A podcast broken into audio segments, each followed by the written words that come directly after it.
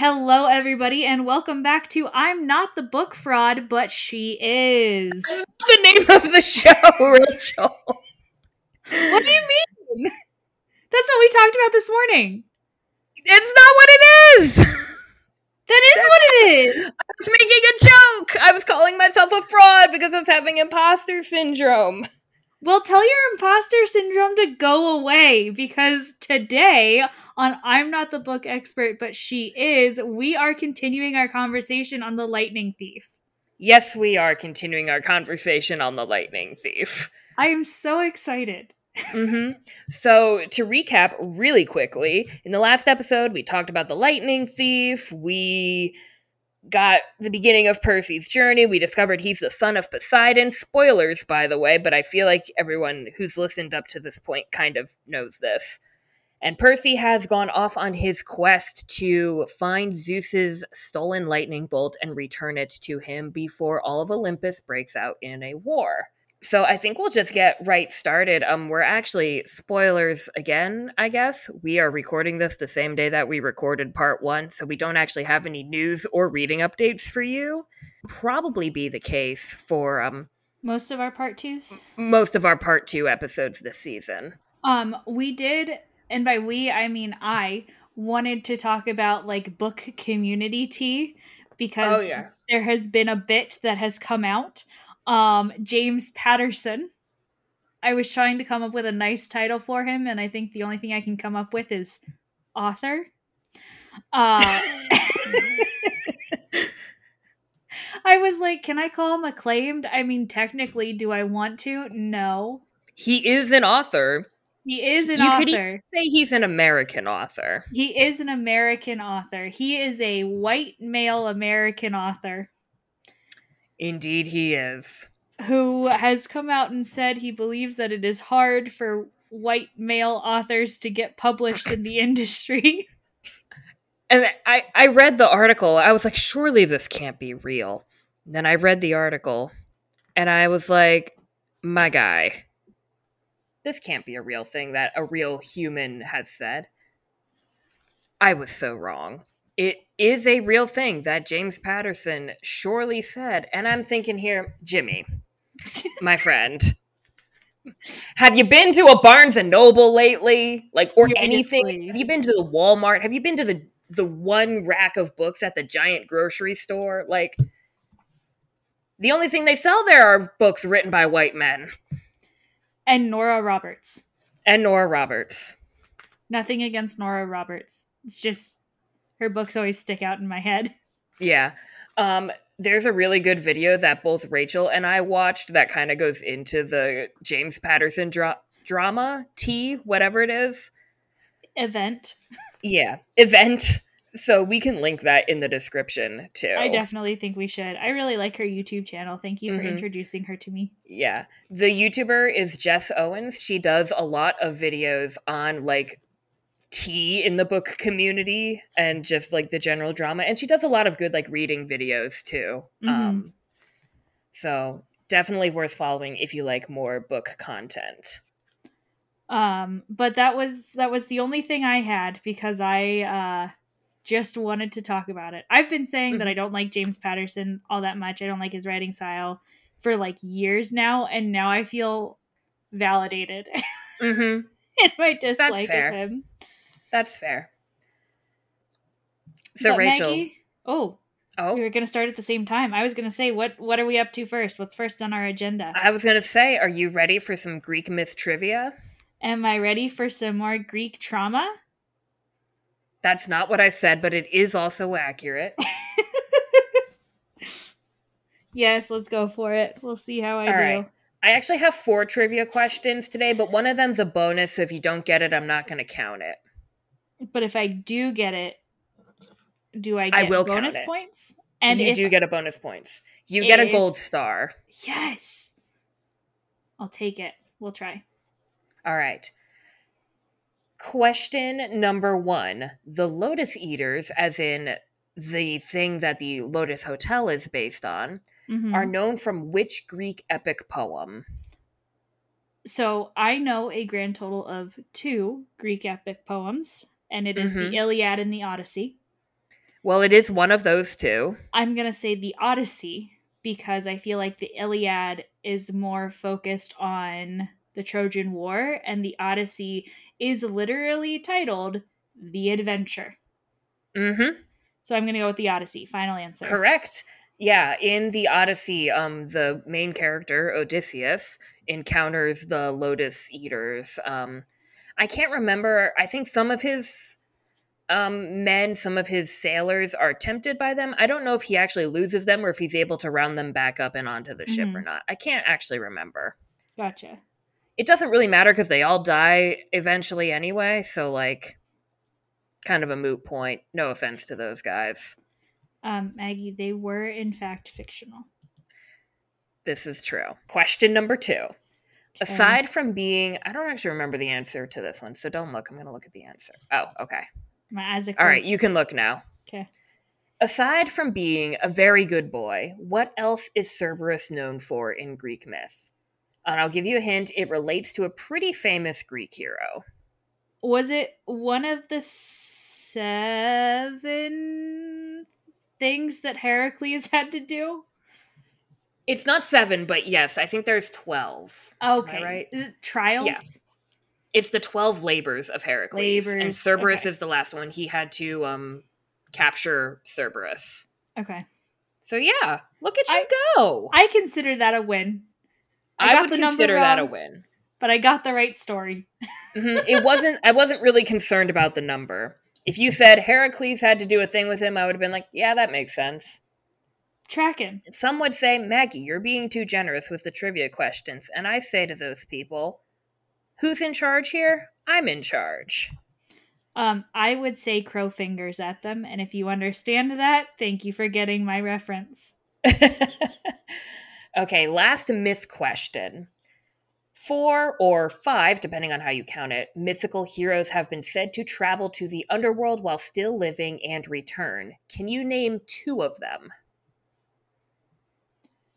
Heracles is, in my opinion, for sure one. Mm Orpheus. hmm. Mm hmm. Can I keep trying? Yeah, keep going.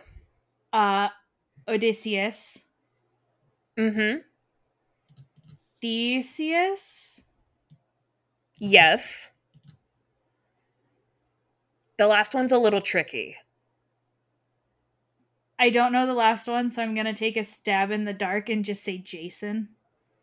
It is not Jason. It is Okay. Aeneas, um, Okay. who isn't really Greek. I mean, he's Greek myth adjacent because the Aeneid is Roman. Yeah. Um, but Aeneas does appear in the Iliad. It's just not really part of the story in the Iliad. I'm gonna Um, take that though, because I did get four out of five. You got four of them. The one that is kind of iffy is Odysseus because, like, technically he doesn't go to the underworld, but like he gets pretty close. So Yeah. I was going to count that. There you I, go. I I am three for three right now. Three for three right now. And finally, this will lead right into our discussion today. How tall is the Gateway Arch? Uh, the correct answer is hella tall. that is correct. I would like a more mathematical guess. Gosh darn it. Um, I have seen it from Really? afar. Yeah. So my family drove across the country when we moved from Washington State to Maryland, That makes Um, sense. and we drove past it. I'm going to say it is at least 600 feet. And if you want me to give you a specific answer, I'm going to say 637 feet because 37 is my sister's favorite number. It is 630 feet. I'm going to take that as a win. I'm going to take that as a win. So now you get a bonus point. yes, I am four for three, technically. Gold star. yeah, so the Gateway Arch is 630 feet tall or 192 meters. For those of you who are not in the United States, which, you know, There's a couple. there's of probably there's a couple of you. Um, however, the most accurate measurement is hella tall. Correct. Yes. Well, speaking of the Gateway Arch, Are you ready to talk about the Lightning Thief Part 2? I am so ready to talk about the Lightning Thief Part 2. In reviewing our notes for this, there were many points where it just says Rachel's rantings. Mhm. So uh be prepared. fasten your seatbelts, folks. It's going to be a wonderful ride. well, I was gonna say bumpy, so uh it'll be a ride. It'll be a ride. Rachel, would you like to read our um, summary for this part of the book, the second I half of the book? I would love to. After defeating Medusa, Percy, Annabeth, and Grover continue west in search of Zeus's lightning bolt. They meet monsters at national monuments, gods at roadside diners, and an adorable underworld dog. Meanwhile, things are growing tense at Camp Half Blood, and Percy is wanted by the mortal authorities. Will the trio be able to find the stolen lightning bolt before Olympus breaks out in an all out war? Dun, dun, dun. I was thinking the exact same thing. And just as a refresher, we mentioned these in the last episode, um, but just a couple of trigger warnings for the Lightning Thief. Um, there are mentions of there are instances of abusive relationships, um, death, and murder. So just be mindful of that as you read this book and listen to this podcast, because we will likely be talking about some of those things. Indeed. So, in our preparation for this episode, Rachel brought up the very good point in that, Maggie, you mentioned that there was a prophecy in part one. you did not talk about the prophecy at all. And I was like, you're right, Rachel. I'm just a moron. So, before we continue, Um, actually, in the notes, you said knucklehead. okay, I am a knucklehead. I would not say those words, but I just wanted I to make sure words. you were accurate to your notes. Thank you. Thank you for correcting me in my insults to myself. You're welcome. What else are friends for? Um, so just because we will likely be talking about the prophecy that Percy received from the Oracle, here is that prophecy in its entirety. You shall go west and face the god who has turned. You shall find what was stolen and see it safely returned. You shall be betrayed by one who calls you a friend, and you shall fail to save what matters most in the end. Dun dun dun. Yeah. So just keep that tucked in the back of your mind as we talk about the bulk of Percy's quest here. And everything in this prophecy is related to this second half of the book. Yes. Like the only thing that is happening before that is you shall go west, but they're traveling Yes. west the entire time. Yeah. It that that is like the most direct line of the prophecy. Yeah. There there's no question about when this one happens. Mm-hmm. Yes. They are going west. That is a fact. And as they're going west, they go and they take a train from New Jersey and they end up at the Gateway Arch. They have like I don't know if you call it a layover when you're on a train, but they have like a stop there for a little while wh- before they can continue on the train west. Mhm. And Annabeth is like, hey, the Gateway Arch, an architectural wonder, because Annabeth loves architecture. So they go and they um, visit the Gateway Arch. Pause. If our one personality trait is books, her one personality trait is architecture. Correct. Please continue. I would like to rephrase that as like the hyperfixation almost. I Yes, feel like that's fair. more accurate to us and to Annabeth. That is fair. I just And I I, mean- keep Go ahead. I, I mean that like nicely. I know some people oh, yeah. are like, oh, you hyperfixated on this thing as like an insult. I mean that very kindly. Like this is Annabeth's thing that she loves and will always be down to like learn more about and talk about.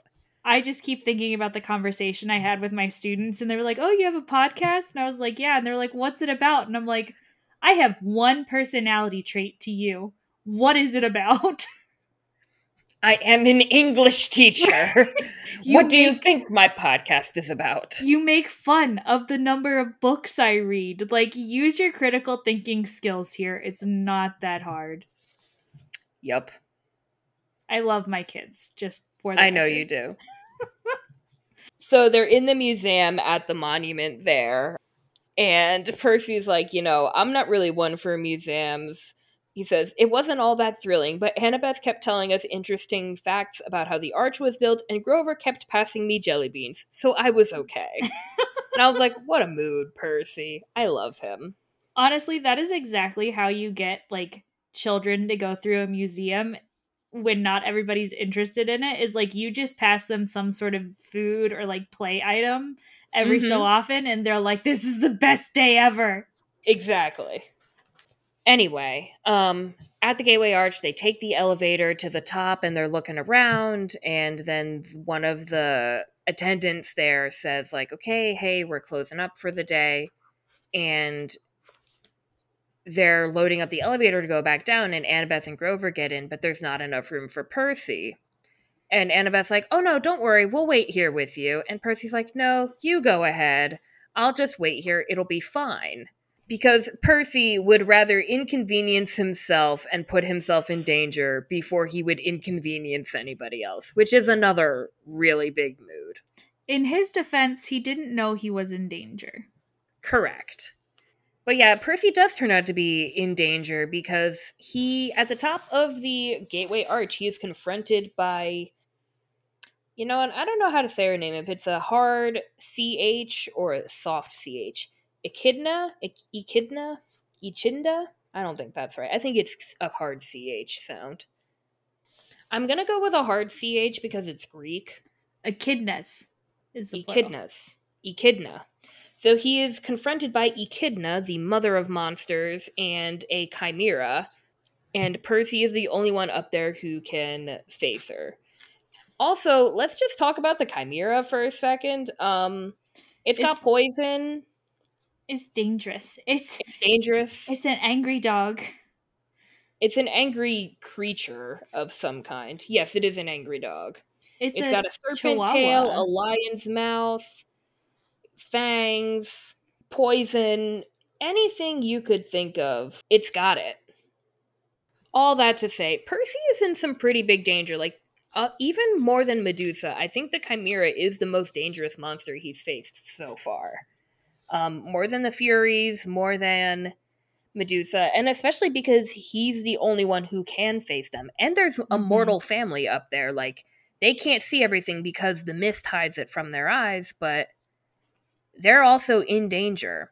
yeah. And the Chimera blows a hole in the side of the Gateway Arch, but the Chimera backs Percy to the opening, and Echidna's like, What are you gonna do? She says, This is page 210. She says, If you are the son of Poseidon, you would not fear water. Jump, Percy Jackson. Show me that water will not harm you. Jump and retrieve your sword. Prove your bloodline. Like, she's taunting him like that. And Percy looks down at the water and he says, But this wasn't the sea. This was the Mississippi, dead center of the USA. There was no sea god here. Die, faithless one, Echidna rasped, and the chimera sent a column of flame toward my face. Have I mentioned it also spits flame? it's a it's a danger noodle. Mm hmm. Father, help me, I prayed. I turned and jumped, my clothes on fire, poison coursing through my veins. I plummeted toward the river. Now, this is like a such a good scene. This might be one of my favorite scenes in the book, actually. Really? That being said, there is no way Percy could have made the jump from the Gateway Arch into the Mississippi River. no, not at all. Um, there's actually what Rachel was referencing earlier. There's a TikTok where someone is at the Gateway Arch and they're looking down. They're like, "There's no way Percy made this jump." Like, but we're just gonna pretend that isn't a thing for a second. This is a fantasy world. It's mer- very much like our world, but maybe there's some different things. Like maybe he can reach the Mississippi from the Gateway Arch. I just have this image of a column of water coming out of the Mississippi and pulling him from the air. I like that idea too. Because it's kind of like what happened at the fountain with uh, Nancy, Bobo Mhm. fit, at the beginning. And also something that he is shown to be able to do later on in the books. Yes. I like that take too. That is my like ice cold take for the day. Mm-hmm. yeah, that's not really a hot take. It's like No. a lukewarm take. I wouldn't even say it's lukewarm. It's like iced tea. It's like an iced tea take. Yeah. It's not even tea though. It's it's just it's like a iced coke. It's like a It's not even a Coke. It's just like iced water. Ice water take. Okay. Glad we come full circle here. um but the reason I really like this scene is this is the first time Percy like really trusts his father. And not only that, like I mean I could take or leave Poseidon. He's fine, I guess, but like whatever. But I also think this is the first time Percy really leans into his identity as a demigod. Mm-hmm. And I think that's a really key moment for him. And, you know, because he's he is bitter, he is angry, and rightfully so. He is pretty indifferent to the gods. And this is a moment where he's like, Well, I got nothing else. And he takes a literal leap of faith in some ways. And I don't know. I'll put it this way Poseidon has done nothing to deserve Percy's trust in him. 100%. But the fact that Percy still places that trust in him in this moment says a lot about Percy as a character. I think it can go back to his fatal flaw. Mm-hmm. Which is loyalty for those of you playing along at home. Yes. We talked about that in the last episode. In the last episode. So Percy does survive his dive into the Mississippi. I'm sure it is not pleasant because it is the Mississippi. Um, but he does make it out fine. He and Annabeth and Grover get back to the train and they get the heck out of St. Louis. However, before we leave St. Louis, Maggie, uh, Mhm. we have this really big growth moment between Annabeth and Percy where Oh, yes. they are like literally just talking and and Annabeth is upset and they're ta- like they're talking. I don't, like they're just going back and Mhm. forth. Um, and we get a lot of background on Annabeth and specifically how she came to camp, right? Right. So she's talking about her dad, who is mortal because her mom is uh, Athena. And she goes, He doesn't care about me. She said, His wife, my stepmom, treated me like a freak. She wouldn't let me play with her children. My dad went along with her. Whenever something dangerous happened, you know, something with monsters, they would both look at me resentfully. Like, How dare you put our family at risk? Finally, I took the hint. I wasn't wanted. I ran away and we find out that she ran away at the age of seven. She is just a baby. That is way too long. That is way too young. I'm sorry. Way Yeah. too young for somebody to be on the run from their home.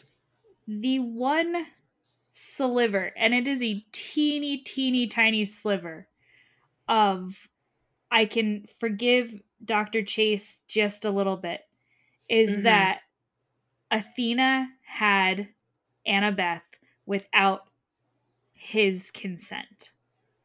Correct. because Athena does not reproduce in how we would consider the traditional manner of reproduction.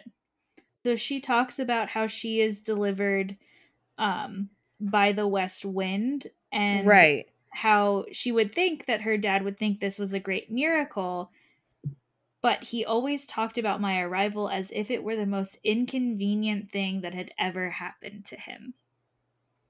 I guess maybe she doesn't mention it in this scene specifically, but I don't think it's spoilers to talk about. So, in mythology, Athena is born from the head of Zeus. Like, she is, pardon the pun, but she is Zeus's brainchild, essentially. Right. Um, and there's actually a lot of interesting um, myth surrounding, like, how Athena comes to be. That's like some very niche mythology knowledge that I won't get into right now, but I know thanks to Lydia, um, who was my roommate and was doing a um, a senior project um, about that partially involved Athena and sort of her origin story. Um, and she got I got to learn so many interesting things from her. But all that to say, Athena is born from the head of Zeus.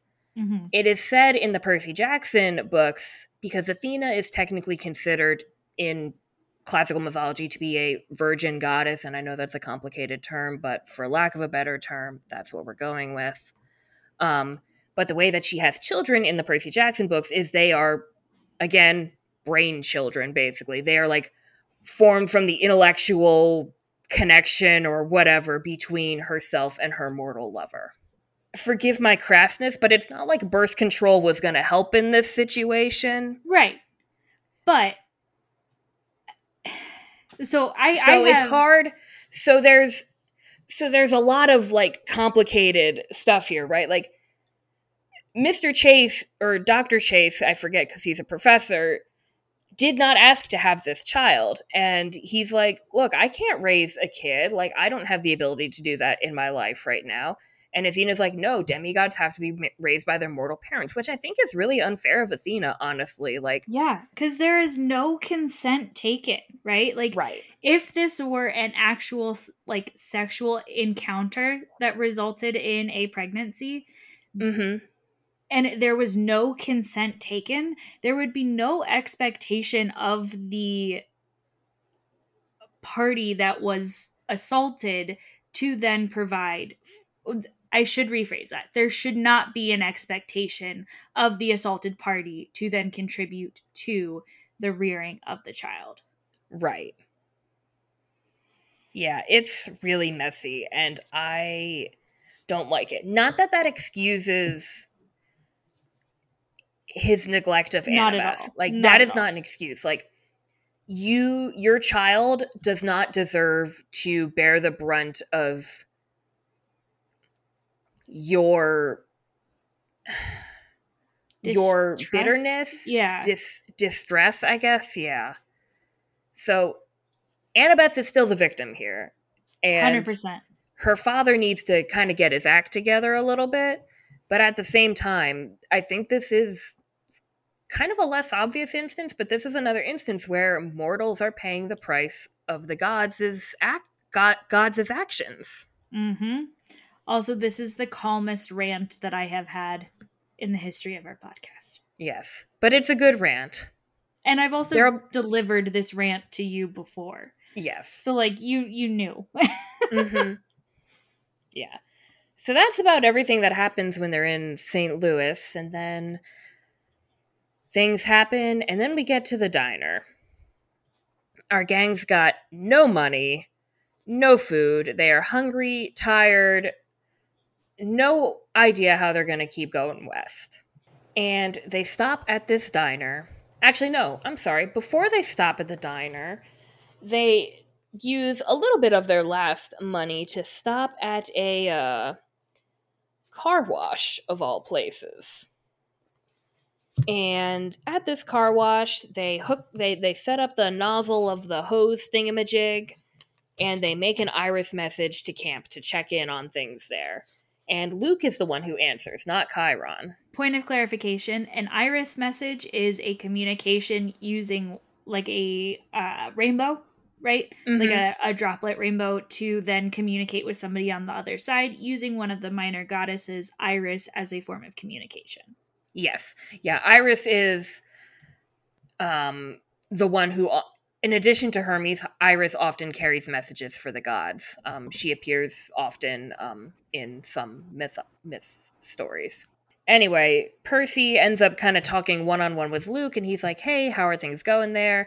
Uh, things are not going great at camp. Things are actually shaping up." He says he says, word leaked out about the Zeus Poseidon standoff. We're still not sure how. Probably the same scumbag who summoned the Hellhound. We'll get back to that later. Now the campers are starting to take sides. It's shaping up like the Trojan War all over again. Aphrodite, Ares, and Apollo are backing Poseidon, more or less. Athena is backing Zeus. Um, so that's not good. And then they're kind of talking about like Percy's like something's not adding up about this quest. He he kind of tells Luke about everything that's been going on up until this point. Um and he's like Percy's like I, I feel I'm having these doubts. I don't know if Hades is the one who took the master bolt after all. And Luke thinks about this and he's like, well, you know, her, Hades has the Helm of Darkness, which allows him to turn invisible. How could anyone else sneak into the throne room on Olympus and steal the Master Bolt? You'd have to be invisible, is what Luke says. This is page 223. We were both silent until Luke seemed to realize what he'd said.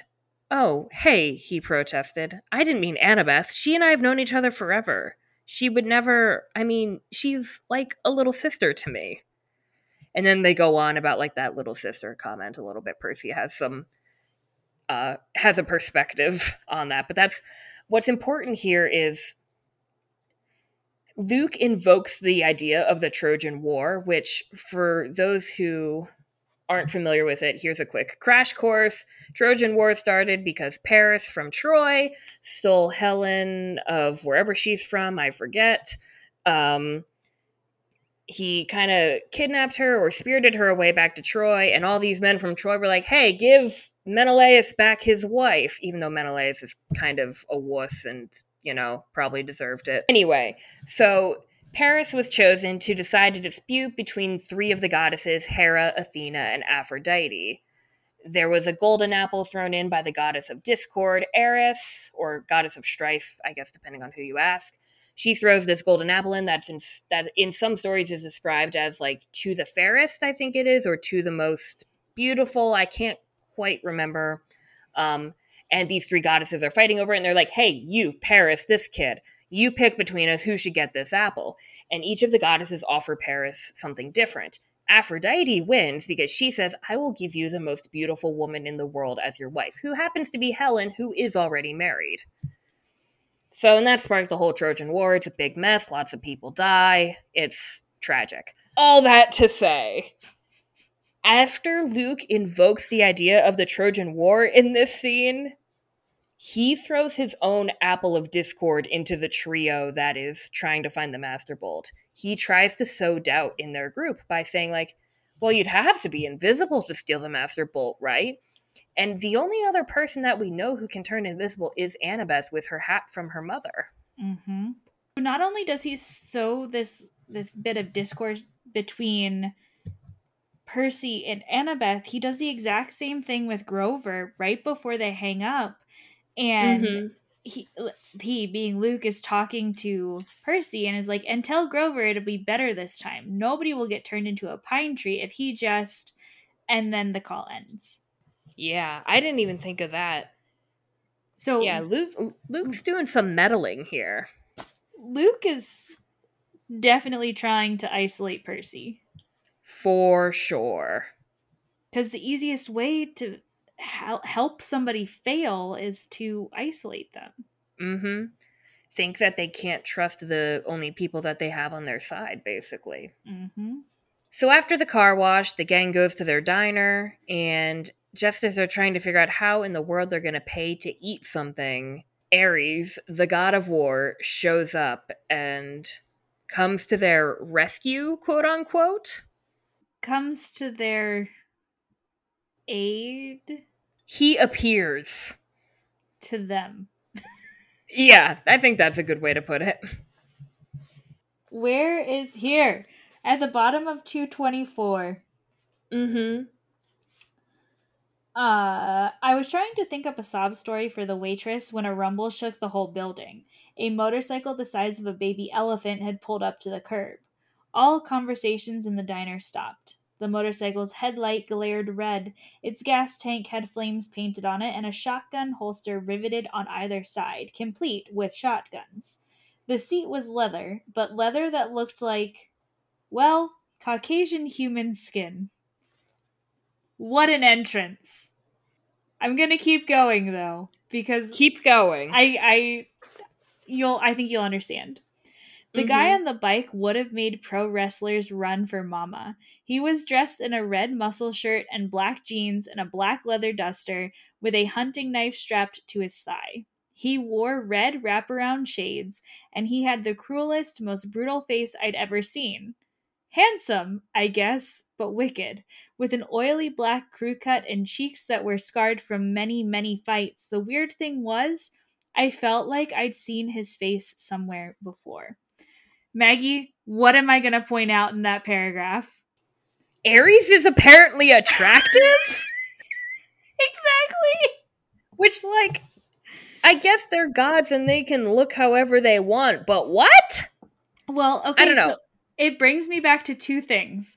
Thing number mm-hmm. one is uh back to Hangdog from the Merciful Crow when I realized that he was attractive. Yeah. And the second is uh the first time I watched you play Hades and Yes. Dionysus came up and I was like, he's attractive? Like And I also I don't personally feel this way, but I feel like there is a general consensus that Ares' design in Hades is also rather attractive. uh yes. I have seen that said on the internet. That's all I'm going to go with.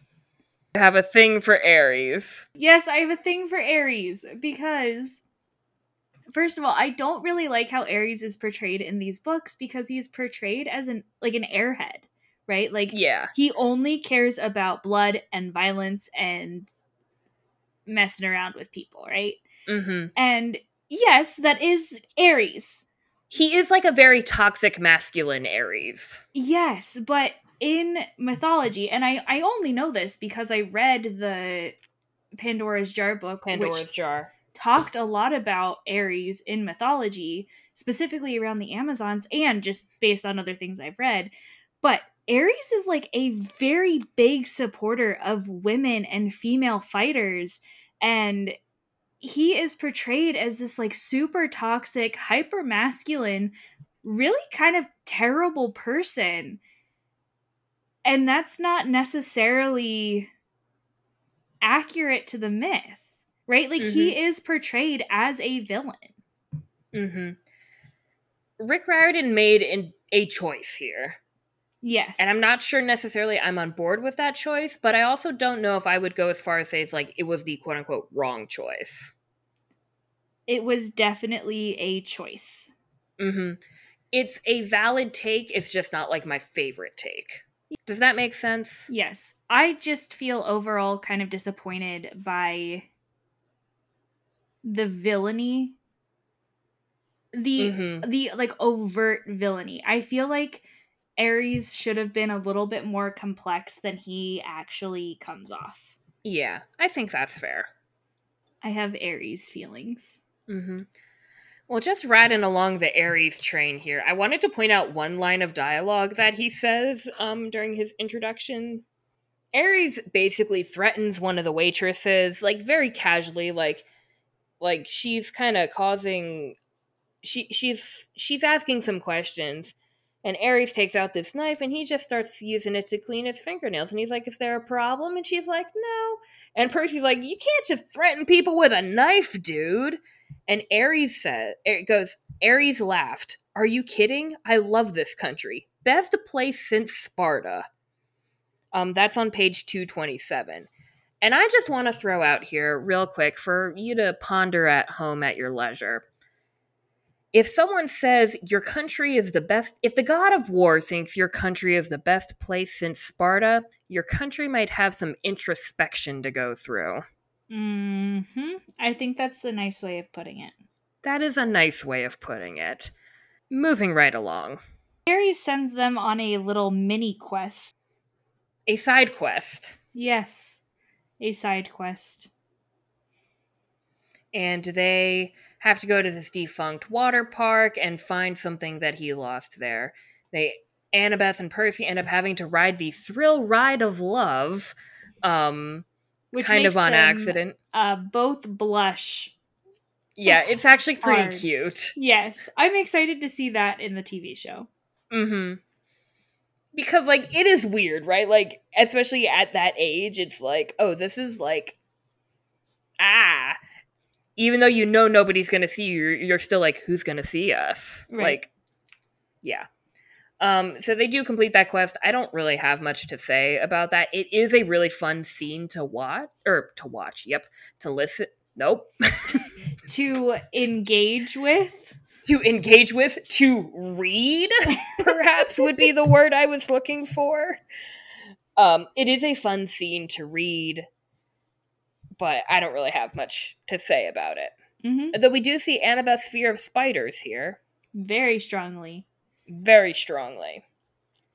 And finally, as they're returning this item to Ares and they're kind of having their last conversation with him for right now, um, Percy kind of snaps back at Ares a little bit And one of the things that I noticed Percy does throughout his conversations with Ares is that he always refers to Ares as like just a bully, Mhm. which I think is very interesting.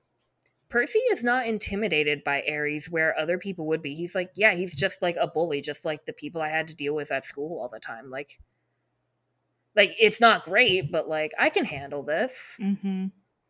Then the gang heads to Vegas. They get a ride in the back of a that in a in the back of an animal transport vehicle which Ares had arranged. Mm-hmm. And the animal transport vehicle is, in fact, animal traffickers. Mhm. Um, fortunately, the great news is when they get to Vegas, the three of them do release these captive animals, and Grover, being connected to nature, is able to give them a like satyr's blessing so that they will be safe until they reach the wild. Mhm. So it all ends well for the animals. Um, unfortunately, the demigods don't have it so great. They're trying to find a place to stay in Vegas, and they end up at the Lotus Hotel and Casino. I forget what it's called. It's been called a bunch of things. I ca- think that gets- people call. It is the Lotus Casino. Sorry. It does have a hotel attached to it. Yes. So they they end up they're like, "Oh no, we can't afford this." And they get these cards that just allow them to do anything they want in this place. Um there's video game there's all kinds of video games like things better than anyone ever imagined. You can watch any TV channel. There's food whenever you want. They get showers, they get clean beds. As we kind of alluded to in our trivia portion of this episode, Lotus Casino bad. Time passes quicker there than you would expect Mhm. and you will be having too much fun that you won't want to leave, and you cannot leave. It's like the Hotel California. I was going to say that, but then I felt kind of like a poser because I don't actually know the song, I just know the line. That's kind of funny. It I- is kind of funny. I do in fact know the song, but I have listened to the song Hotel California. I just don't know anything other than the line that I always think of when I think of the Lotus Casino. they get stuck in the Lotus Casino and it's Percy who breaks out of the trance 1st and is Mhm. like, "Uh, we got to get out of here." Yeah. And they're like, yeah, we've only been here for a couple hours. They were there for five days, which means that their deadline of the summer solstice is real close. All I want to really say about this is I know the hotel is evil and all this, and like it's bad and traps people and blah, blah, blah. But you know what? It's really heartwarming to like see Percy, Annabeth, and Grover get to enjoy something for once. And I know it's distracting them from their very important saving the world quest, but also like they get to be kids for a little bit. And I think they deserved that. they are 12 years old. They, 1st of Mhm. all, first of all, they should First of not have the weight of Olympus on their shoulders. Correct. They are babies. Mm-hmm. Second of all, it is such an age appropriate thing for them to be doing of like just Mm-hmm. playing video games and being a kid and they Yep. don't get that opportunity and the one time we do they essentially end up getting penalized for it Mm-hmm. Yeah. Even Percy mentions this is on page 261. He says, I couldn't remember the last time I had so much fun. I came from a relatively poor family. Our idea of a splurge was eating out at Burger King and renting a video. A five star Vegas hotel? Forget it. So, like, especially for Percy, we don't know as much of Annabeth, Annabeth's economic background, and for Grover, he's a satyr, and I'm not saying that doesn't matter, but like he's kind of in a different world altogether. But like for Percy, especially, like this is something that he could never like dream of having. And of course, he's going to embrace it. I think some people could read this scene as like, oh, he's saying like entertainment bad, it sucks the children in and never lets them go. I don't think that's really the point that's needing that's really being made here, especially when you consider like these are just kids who have not had easy lives. And if this is their way of like if this is their one chance to get to be kids again, who are we to criticize them for that? You know what I mean? Yes, and like this is the first time Annabeth has really been off of camp, like the camp campus, and Mm-hmm. like Percy would never have been able to afford something like this. Like they are literal children. Yep. This is what they're supposed to be doing. Mm-hmm.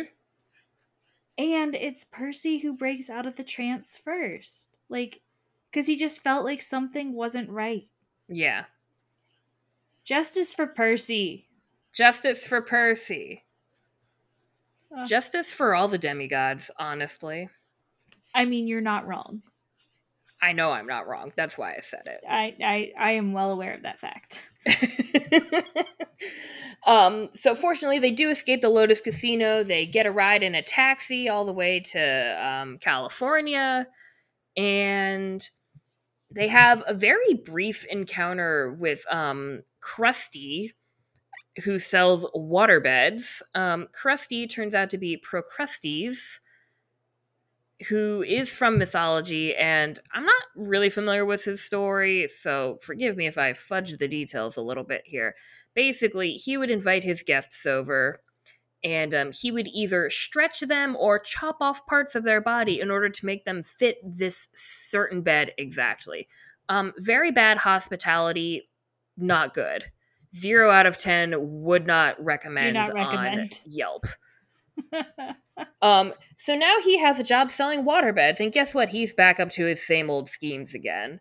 Um, fortunately, Percy is able to kind of trick him into testing out one of his own um, magical waterbeds. He's like, "Hey, would this like, would this waterbed like you say it has like it uh, it has like perfect stability, like you'll never have any ripples. Would it even work on a big guy like you?" And Procrustes is like, yeah, yeah, of course it will. And Percy's like, well, why don't you show me? And of course, that's how Percy traps the guy and defeats him. Meanwhile, Grover and Annabeth have been stretched on some other beds. yes. I would be interested in knowing how comfortable Percy finds the waterbeds just because he's the son of the sea god. Oh, interesting. I never thought of that before. Like, I feel like he would feel like he's like sleeping on a cloud. you know Mhm. like it is the best thing ever i told you i have weird takes on things maggie No, that's a good take. So after Percy frees Annabeth and Grover, Percy looks at Annabeth and he says, You look taller. And Annabeth is not having it. i would also not be having it mm-hmm. not I can just lie. picture her looking at him and being like, What the heck, Percy? Perhaps with some stronger language, because I'm pretty sure 12 year old Annabeth would curse like a sailor. i mean considering she's been at camp without any real like adult parent supervision i'm sure she does Yes, I would, yeah. But this is middle grade, so we can't do that. even though i know that there's like kids who are reading this are probably they've already heard all of it Mm hmm. but that's not the point we're making But the children, Rachel, but what about the children? We need to protect the children. bacon crow fingers But the children, Rachel. crow fingers So after escaping from Crusty, we get to our long awaited arrival in the underworld, where we are going to confront Hades and get him to give back the Master Bolt, and all will be well. Uh, not exactly. First, our demigods have to convince Charon, the boatman, not to be confused with Chiron, which is how Percy often confuses him. They have to convince Charon the boatman to bring them down to the underworld. So, Charon takes the dead to the underworld, right? Yes Charon's like, "Okay, well, you're ready to go. Um, how'd you how'd you all die then?" Percy says, "I nudged Grover." Oh, he said, "We um drowned in the bathtub." All three of you? Charon asked. We nodded. Big bathtub. Charon looked mildly impressed. I just, you know what? They're doing the best they can. Um, earlier when they were talking to Medusa, they claimed to be orphans working for the circus. Yes. I love their 12 year old logic in some of these scenes. And um, then Charon discovers that they're actually demigods, but he, he looks at them and he says, Here now, he said, you couldn't read my name correctly. Are you dyslexic, lad? No, I said, I'm dead. this is one of the scenes that I really hope we get to see in the TV show. I can just see Walker Scobell saying that, and it just. Mm-hmm. I'm so excited. Fortunately, Percy does convince Charon to take them to the underworld using very similar tactics that he used to defeat um, Procrustes in the last chapter. Um, Mhm. Percy, despite I think sometimes we think of Percy as being a little bit slow to like get get catch on to things, but he's very good at latching on to what characters want and how to maybe manipulate that or like play that to his advantage at least. Yes. With Procrustes, he sees like, oh, this guy takes a lot of pride in his work. If I play that to my advantage, I can defeat him. With Charon, he sees that Charon, one, really likes money, and two, feels like he's being underused and underpaid. Which Mhm. aren't we all? Let's be real. yes, indeed. Except, Um, uh, like Jeff Bezos. Yeah, Jeff Bezos can be more underpaid, please and thank you. Yes, please. Thank you. Bye.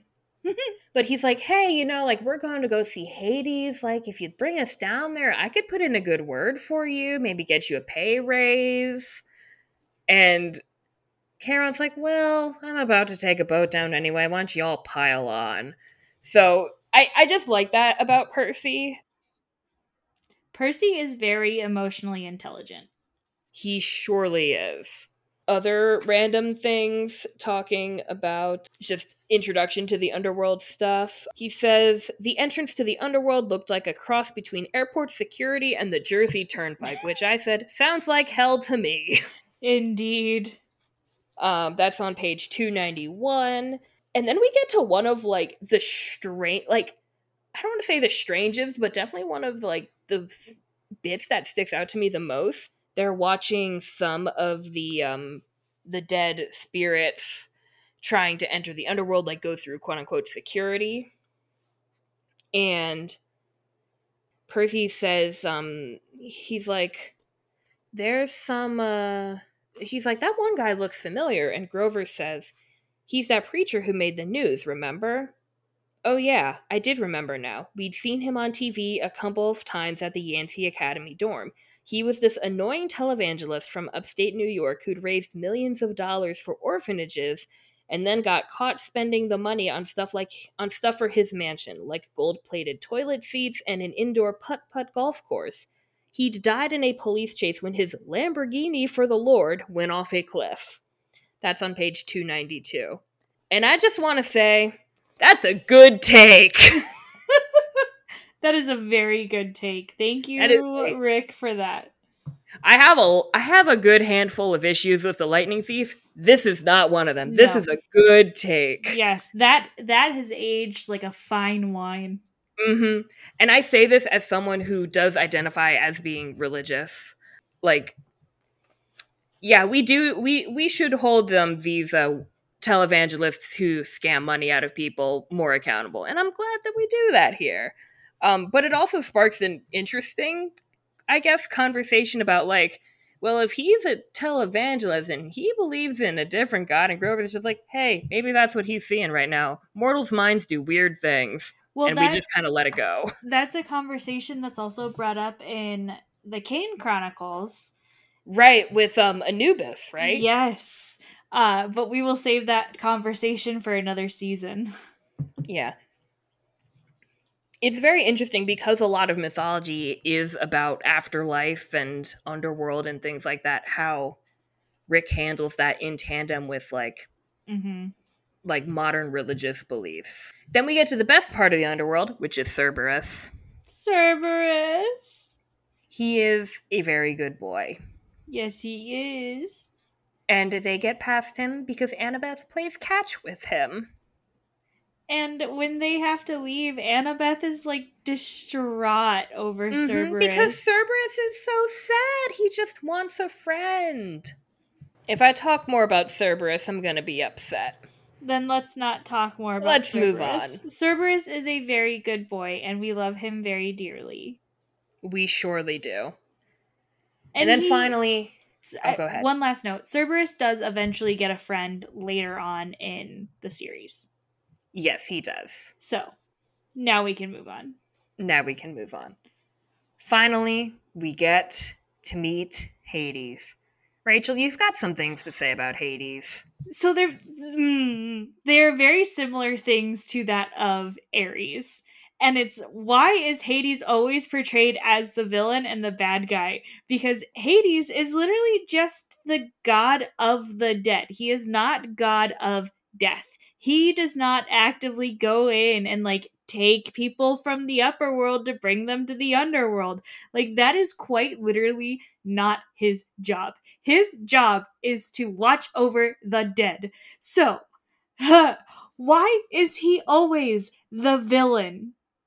I don't have a good answer for you, but I do have a good um thought that I just had. So, Thanatos is the god of death, right? He's often responsible for bringing beings to the underworld. Yes, he is. Um, think of Thanatos as like a parent dropping off their children at, at daycare.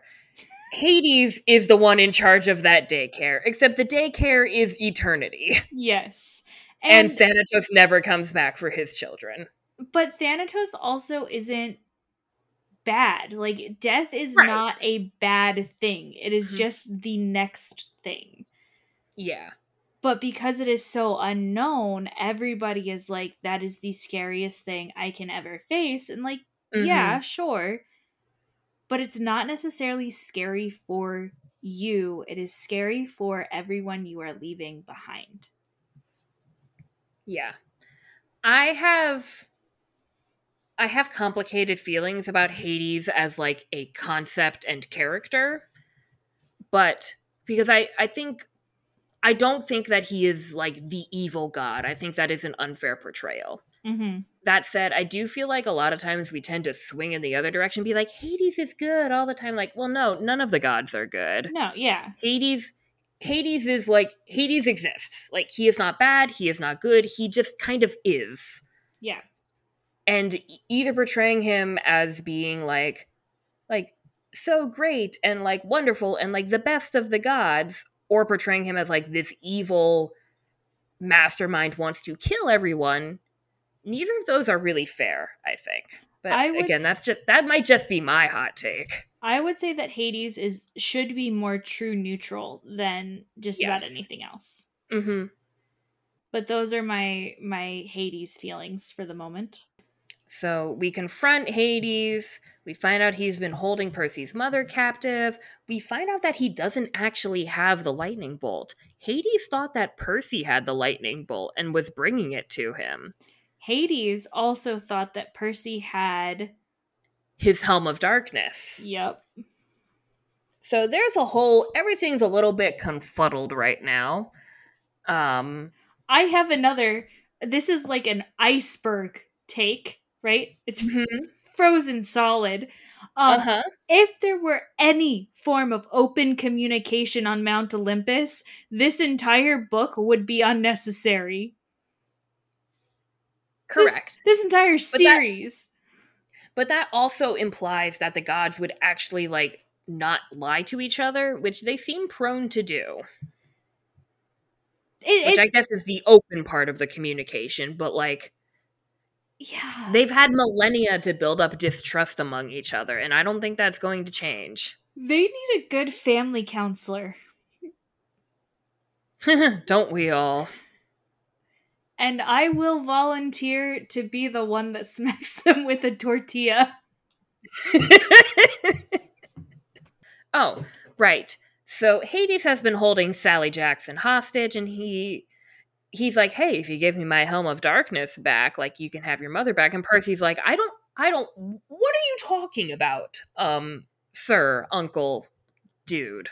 And then Percy opens the backpack that Ares gave him earlier, and Zeus's lightning bolt is in Percy's backpack. And Percy's like, uh, this is awkward. And Hades is like, well, if you don't have my uh my uh helm of darkness, I'll take that instead. Percy's like, uh, I don't think that's a good idea. And there's all kinds of stuff. Hades isn't gonna let them escape. And finally, Percy uses a gift that his father sent to him through um some Nereids, naiads, I can't remember the difference. One of them is in rivers, one of them is in oceans. They're nymphs. And there's these three pearls, and if they smash them at their feet, they will be able to escape. So, but there's only three of them, which means somebody has to stay behind. So, Percy, between there's there's four of them who need to escape. It's Percy, Annabeth, Grover, and Sally. But there's only three pearls. And per- Grover's like, I'll stay behind. Like, I, I'll stay behind. You take your mother with you. And I think Annabeth um, offers too. Yeah. So Grover Grover volunteers first. He's like, I'm a satyr. We'll be fine. And then Annabeth says, like, no, you guys go ahead. Grover, you have to protect Percy. You have to get your searcher's license. Mhm. And I'll cover for you. And then Percy's just fine. Like, both of you stop. Like, you're both coming with me. And Percy leaves his mother behind. And he's like, I'm going to I'm going to come back and I'll fix this. But he also knows like he says this is page 317. I desperately wanted to sacrifice myself and use the last pearl on her, but I knew what she would say. She would never allow it. I had to get the bolt back to Olympus and tell Zeus the truth. I had to stop the war. She would never forgive me if I saved her instead. I thought about the prophecy made at Half Blood Hill, which must which seemed like a million years ago. You will fail to save what matters most in the end. I'm sorry, I told her. I'll be back. I'll find a way. And just as they're escaping the underworld, I just want to point out Percy's follow through. He mentions both Charon's pay raise, and he says, and it wouldn't hurt to play with Cerberus once in a while. He likes red rubber balls. The, and then they escape the underworld. the world does not deserve Mr. Percy Jackson. Correct. So they they fly through whatever and they end up in the ocean in the Pacific Ocean. They're rescued by some coast guard and they're like, "Uh, what's up with all y'all? Um, what were you doing out in the middle of the ocean fully clothed?" Um, but they don't get asked. They don't get to ask too many questions. And finally on the beach, Percy confronts the mastermind of this operation, or so we think, who is Ares. Ares, who was the one who gave Percy the light the lightning bolt in the backpack and had him deliver it to the underworld. They have a big fight. That's really all I kind of have to say about it. They have a big fight, and Percy gives Ares a run for his money. Yeah. I wouldn't necessarily say Percy wins, but No. he does inflict a wound on Ares, or Yes. a couple at least. Yeah. And Ares is like, all right, you win this time, punk, but I'm going to come back for you, just you wait. And this is Percy with like a week of training under his belt. Yep. Can you imagine Correct. if Percy had been there the entire like like since he was small, Percy would be uh, almost invincible, right? Like yeah. So we defeat Ares, we get the Helm of Darkness and the Lightning Bolt back. The Furies come to retrieve the Helm of Darkness. And then Percy's like, I have got to get back to Olympus and get this Lightning Bolt back. And the deadline is like tonight. So fortunately, he's able to um, summon some uh, sympathy from the gathered crowd. So there's a whole bunch of reporters there. They've seen this incident on the beach. This is page 335. The reporters fed us this whole story. We just nodded and acted tearful and exhausted, which wasn't hard, and played victimized kids for the cameras. All I want, I said, choking back my tears, is to see my loving stepfather again.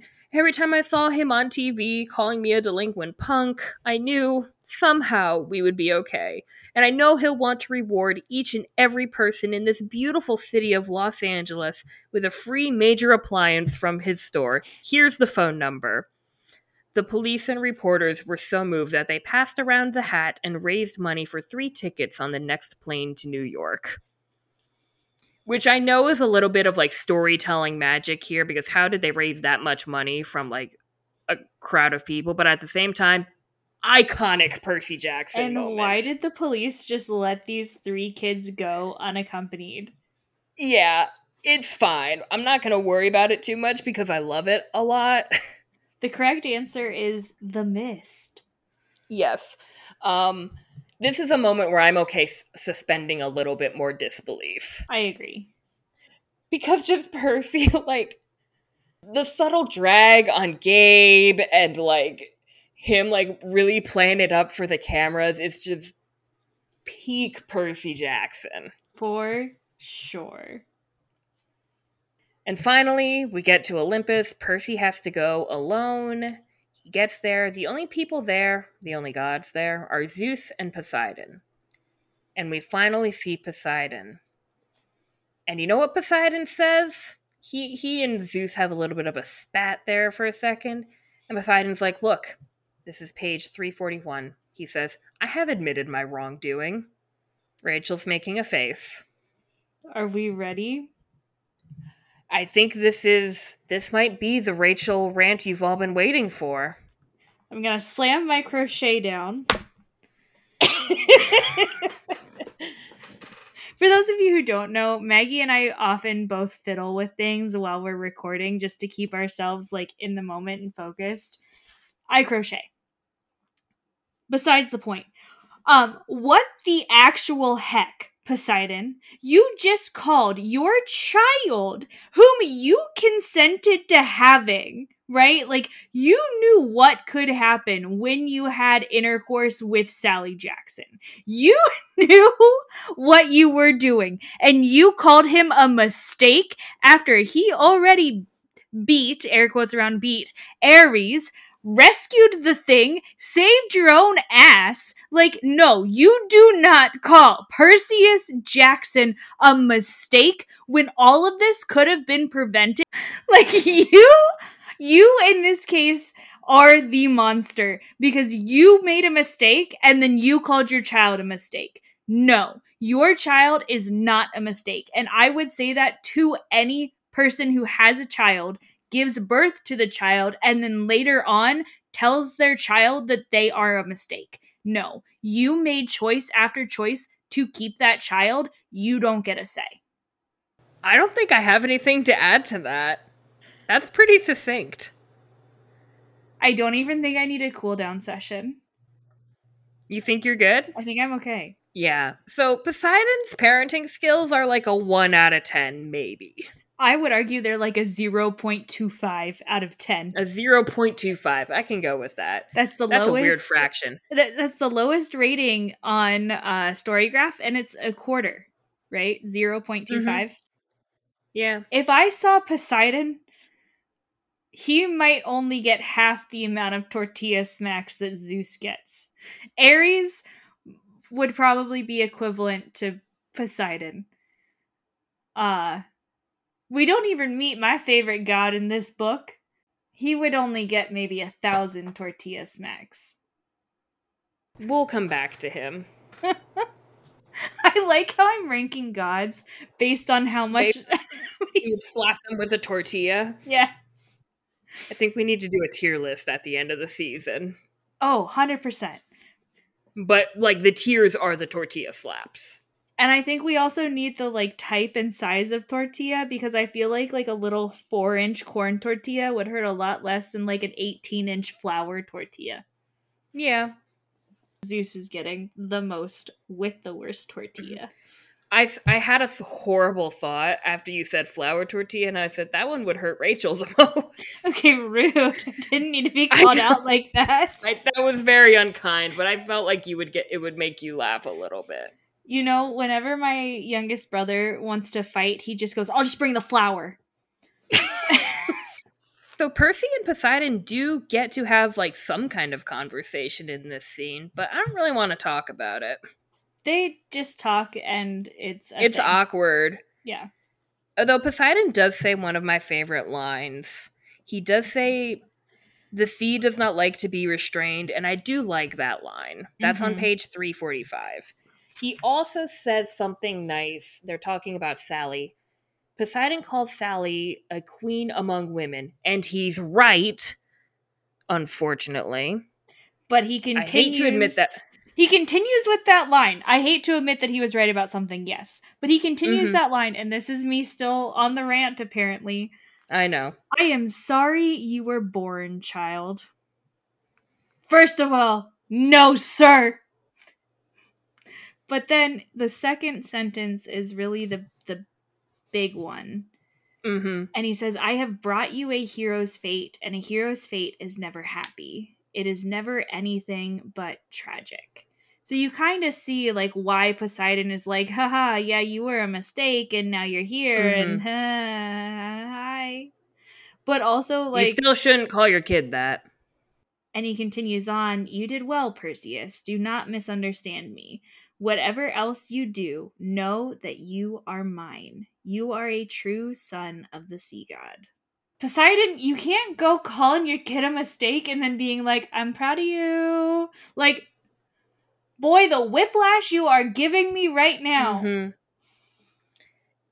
And Percy's pretty conflicted about this. I I don't think he's really on good terms with Poseidon yet. He's kind of accepted it, but he's not like that's my dad. You know what I mean? I need to ask you this, Rachel. The line where he says a hero's fate is never happy. Do you want to know what I wrote in the margins there? Is it about Song of Achilles? Might be. Name one hero who was happy. Do you want to know what's really funny? When I wrote that down, I had not read Song of Achilles yet. Uh, does it make it more or less painful now that you've read it? Oh no, I, it was painful the, before I even read it. I was like, oh well, yeah, that's but rough, is it buddy. is it more or less painful? Probably more. I don't really know. I don't want to process those emotions right now. Poseidon's kind of a crappy parent, but you know who's not a crappy parent? Sally. Sally Jackson. We finally get a reunion between her and Percy. There's hugs and Tears. feelings and tears, and Gabe is still being awful. And that's putting it lightly. that is putting it lightly. I again, I don't want to give Gabe too much screen time. Um, but Percy's finally like, "Mom, you deserve better." And of course Sally knows this. She doesn't need to be validated by her 12-year-old son, right? Like that's not what we're doing here. While Sally doesn't need the validation, we do have the moment where Percy sees Sally's reactions to Gabe and how Gabe was definitely more than just verbally and emotionally abusive, but also very much physically abusive towards Sally. Exactly. And I think what helps is that Percy gives Sally the reassurance of like, "I'm going to be okay. You don't need to."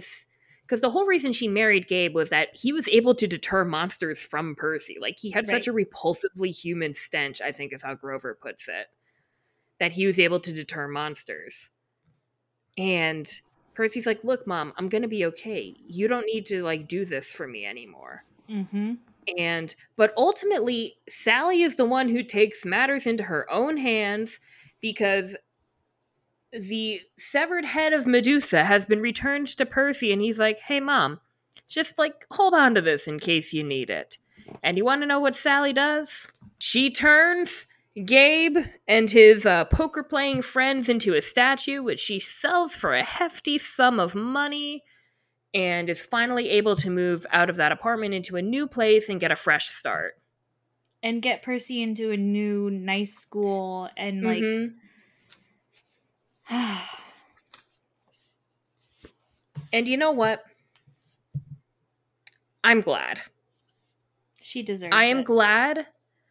I think let me put the put it this way. There is a time and place for redemption arcs. This was not one of them, and I am glad that Gabe is gone. Like I am glad that we got to see this story where finally someone who is an abuser, who is a horrible person, gets what's coming to them. Mm-hmm. I think that is really rare for especially stories of this era and even still like there's always this of like well everyone deserves like everyone should get a chance at forgiveness and you should always be forgiving and like like those there is a time and place for that but there is also a time for like you need to protect yourself and like so go Sally Jackson. And the last like chapter of the book is just kind of a summary like Percy returns to camp, everyone is celebrating. He actually has some other friends we find out. He has some friends in the Hermes cabin who celebrate with him. Mm-hmm. Um they don't get named, but we know they exist, so that's cool. Um and we learn the truth about Luke. So we thought Ares was the mastermind, right? Like there's still one line of the prophecy that's not sitting well with Percy being betrayed by one who calls you a friend. And he's like, Well, Ares thought we acted like my friend, but no, it's Luke. As it turns out, Luke has been trying to raise the Titan Lord um, Kronos up from Tartarus, and he wanted to do so by delivering Zeus's lightning bolt to him. And he tells Percy all this, and Percy's like, Whoa, whoa, whoa, whoa, whoa. What? And then Luke tries to kill him and almost succeeds. Almost succeeds. Mm hmm. I think we're going to talk more about Luke in a second here, but I want to mention one thing real quick that Luke says during this scene. This is page 365. I saw a lot out there in the world, Percy, Luke said. Didn't you feel it? The darkness gathering, the monsters growing stronger. Didn't you realize how useless it all is? All the heroics, being pawns of the gods. They should have been overthrown thousands of years ago, but they've hung on thanks to us half bloods. I couldn't believe this was happening. Luke, you're talking about our parents, I said. He laughed. That's supposed to make me love them? Their precious Western civilization is a disease, Percy. It's killing the world. The only way to stop it is to burn it to the ground, start over with something more honest. And for all of Luke's like missteps here, his line about saying their precious Western civilization is a disease, we talked at length about that in the last episode. Mm-hmm. But that is an interesting point to bring up. And I don't know if I really disagree with Luke on that one. I would say I don't disagree with Luke on that one. Yeah. Rachel, I think we're going to transition to talking about the characters. I think you have some things you want to say about Luke. I so we we we you and I have talked mm-hmm. at length about my Luke feelings so many times. And I have always had a lot of Luke feelings. And the the biggest Luke feeling I have is just a pure sadness for him. Mhm. Because and this is this is this is a this is a lukewarm take. it's a lukewarm take. Luke just needed an adult who loved him unconditionally and without any reservation. And yep. to those listening, you might be saying, well, you know, what about his mom or what about Chiron or what about his dad? And like, okay, sure, we learn more about his mom later, so I'm not going to go into that now. Mm-hmm. Hermes can't really interact with him. Like he he being Luke and he being Hermes have interacted a couple of times, maybe once, twice max, but they can't really communicate with each other. And then there's this almost resentment towards for and from Chiron because Luke came to camp with Annabeth and they survived instead of Thalia. And the whole point of Grover going out was to rescue Thalia. So I feel like Luke has this feeling of Chiron must hate me because I am the reason Thalia's dead. And I feel like Chiron might even have some feelings of, okay, I gained these two children, but I did not succeed in what I was supposed to do. I, I don't want to say that that Luke can be fixed because I do not think that Luke at the point of this book starting could have He is already too far down the path. Yeah. But you think there could have been an earlier intervention that could have stopped this problem before it arose. Easily, hands down. Yeah. He just needed someone and he didn't get mm-hmm. anyone. Yep. Agreed. So fortunately, Percy does survive Luke's attack on him and he does survive and the lightning thief does have what I would consider a happy ending. And the book ends with Percy deciding he has to make this decision. Is he going to stay at camp throughout the school year or is he going to go home and try to live like a quote unquote normal life again? Mm-hmm. And he he decides he's going to go back home and be with his mom. And the book ends I'll be back next summer. I'll survive until then. After all, I am your son. I asked Argus to take me down to cabin 3 so I could pack my bags for home. And So that is how the book ends. and Annabeth goes home And Annabeth goes home too. for the first time in like six years. Hmm She goes home to live with her father and stepmother and her two stepbrothers. Mm-hmm. I actually want to talk about Annabeth real quick because if you have Luke feelings, I have Annabeth feelings. Annabeth, by the end of this book, has grown a lot. Mm-hmm. And I don't remember if I said this on the record already, so I'm going to say it again. Her character arc maybe not may not be as obvious as Percy's is throughout these books, but I think a lot of its beauty comes in its understatement. mm-hmm. Um her growing to see Percy as a friend is a huge deal for her because not only is she learning to trust someone again after she has been continually betrayed and left behind by the people that she loves, her dad doesn't really care for her. She doesn't feel that her dad cares for her. She's never had really any communication with her mother. Luke has kind of gotten bitter and turned away from her. Thalia's gone. She has nobody. So, and this is all like by the time she is 12. Right. So she kind of befriends Percy, but she's not really sure about him, and she grows to trust him, which is a huge deal. But not only that, she Percy, as a son of Poseidon, Poseidon and Athena do not get along. Like that is a big thing in mythology. They have their whole spat about the naming of Athens, yada yada yada, olive trees, etc. So like for all intents and purposes, she should dislike or even hate Percy, right? Mhm. But she says, No, you know what? I'm not going to do that. I'm going to choose my own path. And she says as much to Percy as they're talking about like how things are going on at camp. This is on page 251. She says, I don't know what my mom will do, as in like where Athena will side in the war if the gods break out into war. I don't know what my mom will do. I just know I'll fight next to you. Why? Because you're my friend, Seaweed Brain. Any more stupid questions? Which is a huge deal. And right before Percy's fight with Ares, she gives Percy her Camp Half Blood necklace Mhm. as like a sign of like, look, like uh, kind of like a good luck charm, but also like Athena and Poseidon reconciled. yes. And I really love Annabeth. I love her growth and how like she decides like